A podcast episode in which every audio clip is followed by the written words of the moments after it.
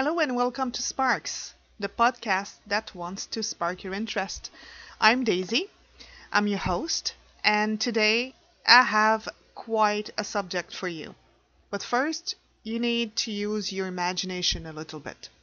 So, imagine that you're turning your radio to your favorite station one night, and instead of the usual programming, you hear an alarming news broadcast. The reporter is saying that there is an invasion. Worse, it's an alien invasion. An object has crashed on Earth and a strange creature has come out of it. Part of the northern region has been attacked by this thing, and we have no contact with it anymore. So you hear in the, the fear in the voice of the reporter. Then you hear sirens and screams behind him, and suddenly the transmission is cut off. Can you imagine hearing this? Well, listen to this. Ladies and gentlemen, am I on? Ladies and gentlemen, ladies and gentlemen, here I am, back of a stone wall that adjoins Mr. Wilmuth's garden. From here, I get a sweep of the whole scene. I'll give you every detail as long as I can talk and as long as I can see. More state police have arrived. They're drawing up a cordon in front of the pit. About 30 of them. No need to push the crowd back now. They're willing to keep their distance. The captain's conferring with someone. Can't quite see who. Oh, yes, I believe it's Professor Pearson. Yes, it is. Now, now they've parted, and the professor moves around one side, studying the object, while the captain and two policemen advance with something in their hands. I can see it now. It's a white handkerchief tied to a pole. Flag of truce. Those creatures know what that means, what anything means. Wait a minute, something's happening. Humped shape is rising out of the pit. I can make out a small beam of light against a mirror.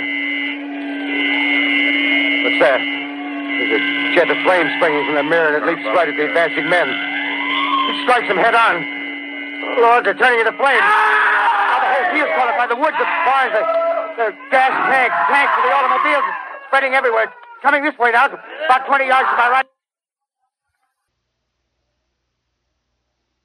For many people in 1938, on the night of October 30th, panic was the response to this broadcast.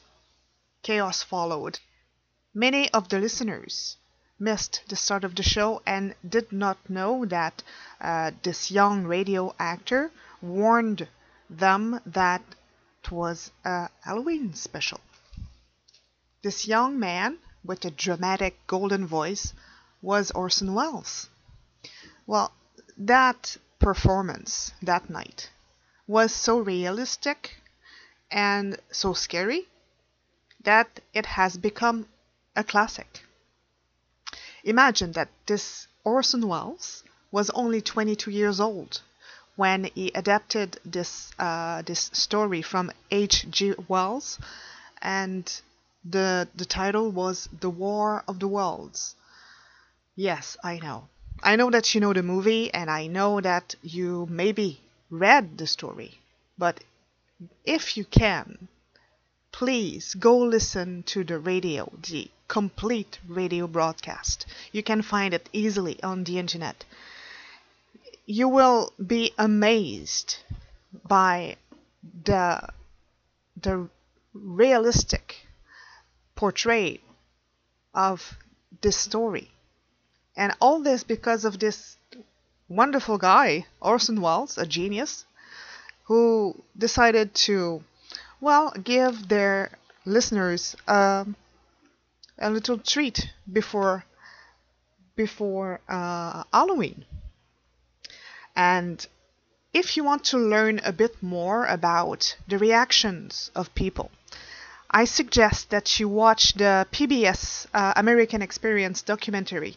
Uh, and it explains and shows in great details the effects of the broadcast, the broadcast on the listeners. Um, it's easy to find on the internet also, but please just close your eyes and listen to this broadcast from the beginning to the end.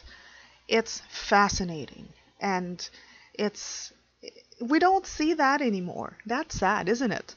Um, this type of creation on with a voice only, with the power of words. And for me, it's fantastic. I listen to this broadcast uh, once in a while, and I'm still amazed with the results. I'm still amazed with Orson Welles, as he was really a truly great genius.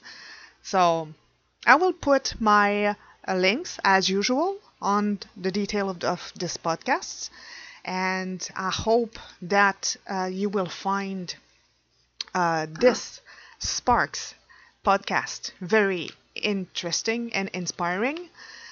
I hope you enjoyed our chat today and beware of Martians. Thank you for your time and see you next time. I'm Daisy and that was Sparks.